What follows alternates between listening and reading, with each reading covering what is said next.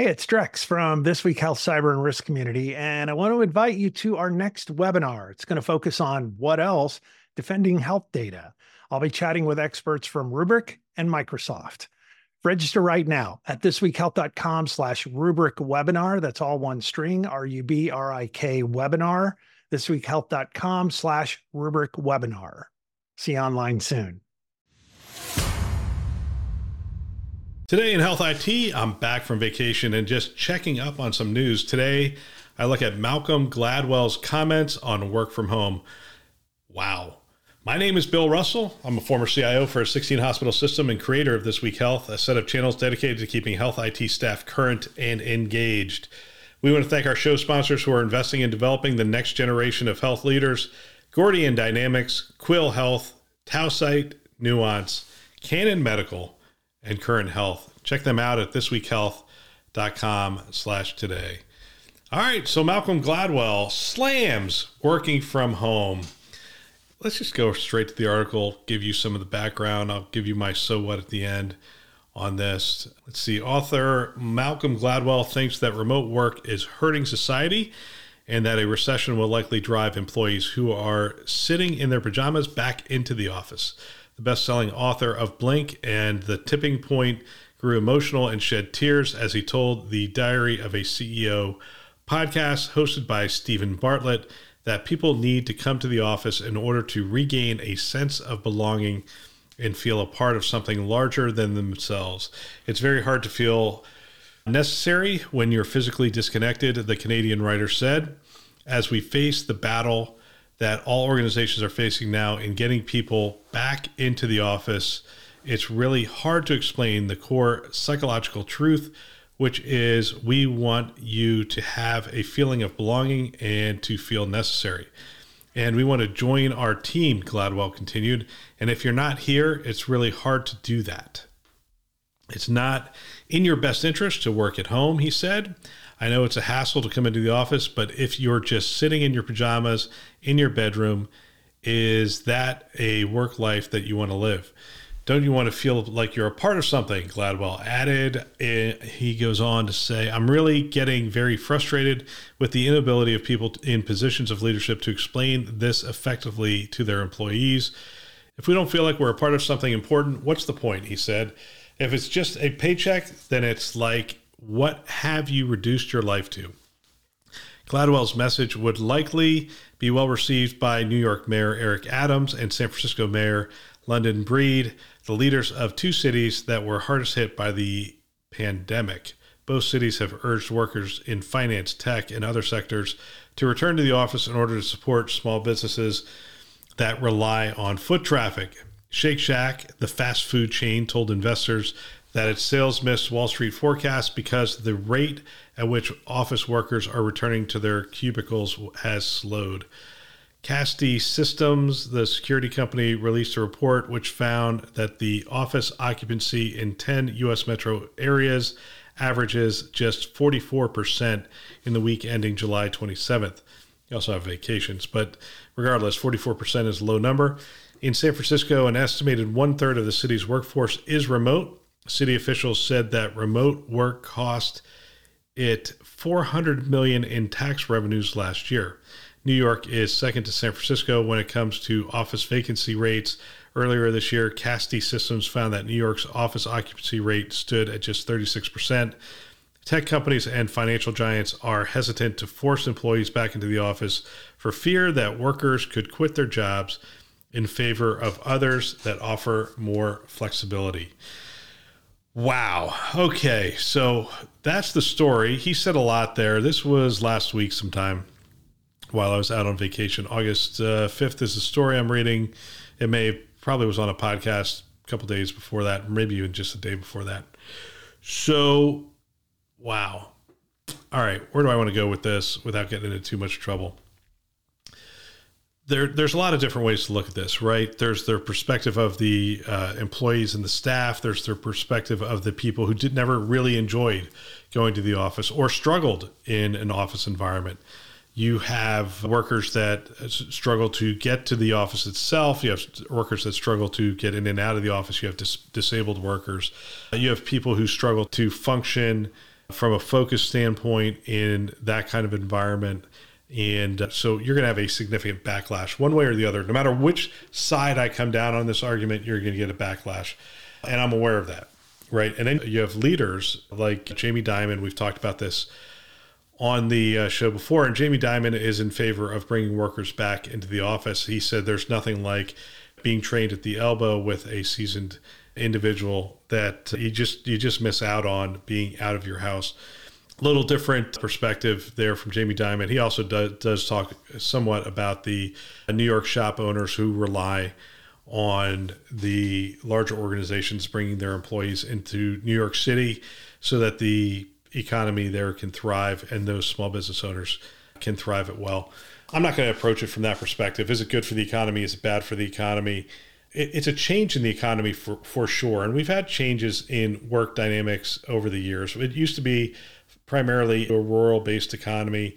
And then it went to an urban based economy. Suburban sprawl happened and people moved out into the suburbs. And you had hospitals have to be built out there and all sorts of other things. This is just another change. People generally get a little angsty around change and it requires some different thinking but it also requires you to determine is this the long term trend? Is this going to stick? And the answer to that is it's likely going to stick. Some percentage of this is likely going to stick, and it's going to be a higher percentage than most people are comfortable with. It's going to change how we look at commercial real estate. It's going to change real estate values in remote locations and those kinds of things and it's going to change work habits. It's going to change family dynamics. It's going to change a lot of things. It's going to change the rental market. It's going to change how we look at homes and what rooms are necessary in homes. So there's an awful lot of th- change that comes about as a result of a uh, major demographic shift like this, like working from home. The question really at hand, because this is at the intersection of healthcare and IT, that's what this question is really about. Most healthcare is delivered physically right? So you're still going onto the campus to deliver care. A majority of your staff is still going to, for a health system, it's still going on site to deliver care. You have an equity challenge if a majority of the staff has to be there and the IT staff isn't there. I will agree that most IT staff jobs can be done remotely. There's a handful that cannot. There's desk side support. There are uh, roles, there are some training roles that potentially have to be done in person as well. I, there's there's a host of them. There's physical roles that still exist within IT. So you're looking at maybe 20, 25% of your staff that is going to have to go on site. So we're really talking about 75% of the IT staff, which is a much smaller percent of the total staff within a health system, and saying, do we give this group the flexibility to work from home? I'm not going to try to address, you know, do you have supply chain work from home? Do you have the finance and administration work from home and all those kinds of things? But do you have your healthcare IT staff, the 75% that can work from home, continue to work from home? And the answer to that becomes depends. Depends on your health system, depends on the culture, depends on, on the availability of workers, depends on the skill set of the workers you're talking about working remotely and again, the scarcity of those workers and replacing those workers, it depends on the specific market dynamics that exist within your markets. You might be in one of those city markets, in which case you can attract some of those employees that are being forced to go back into the office away from some of your competitors and lure them in and really upgrade your staff. That could be a strategy that you employ clearly there's some things you have to get through, but we've gotten through a lot of these things. You know, how do you build culture? The main point he's making here is it's hard for people to feel like they're a part of something bigger than themselves if they're at home in their pajamas. That's pretty bad way of saying that.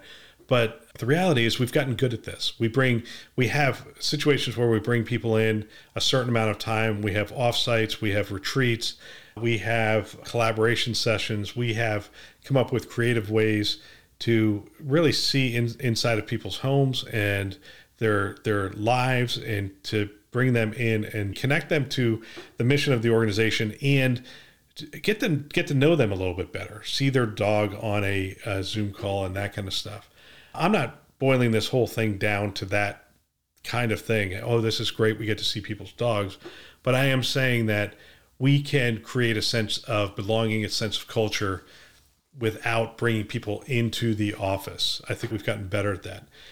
That doesn't necessarily mean that I would do this. If, if I were a CIO, I would look at all the different factors. I would be doing pulse surveys. I'd be talking to my employees. I would be talking to my peers within the health system to determine is there a downside to my workers being remote? Is there a benefit to bringing them in? And is there alternatives? We now have a lot of options at our disposal, right? We never could have rewind three or four years ago. We never could have said, "Hey, we're going to send the entire IT staff home and they're going to work remote." But today, that is an option. In many cases, that is an option. We're going to send 75% of the IT staff home. They're going to work remote. That's an option.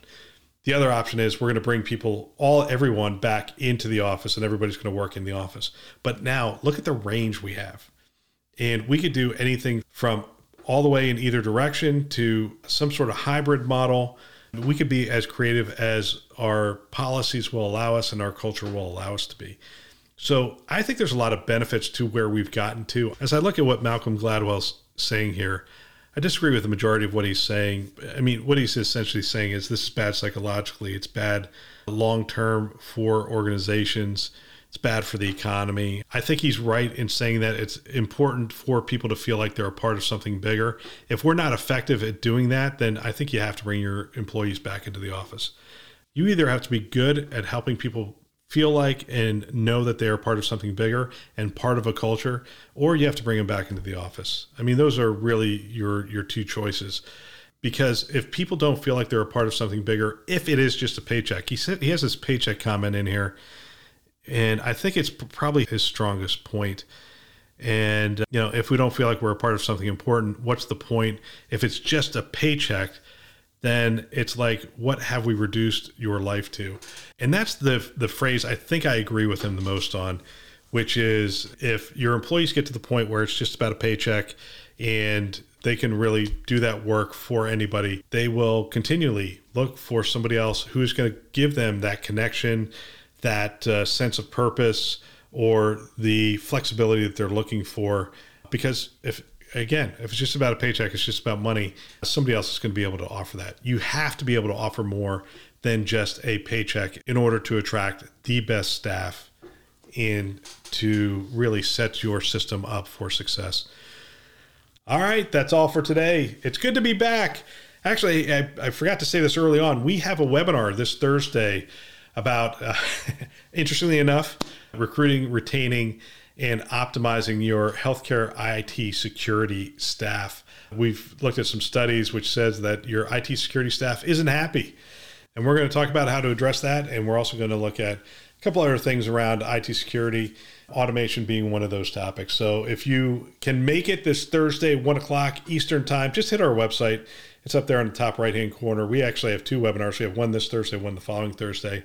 The one the following Thursday is on Don't Pay the Ransom, which should be a good one. You can sign up for both of them on our website. All right. If you know someone that might benefit from our channel, please forward them a note. They can subscribe on our website, thisweekhealth.com, or wherever you listen to podcasts Apple, Google, Overcast, Spotify, Stitcher. You get the picture. We are everywhere. We want to thank our channel sponsors who are investing in our mission to develop the next generation of health leaders Gordian Dynamics, Quil Health, Tausight, Nuance, Canon Medical, and Current Health. Check them out at thisweekhealth.com slash today. Thanks for listening. That's all for now.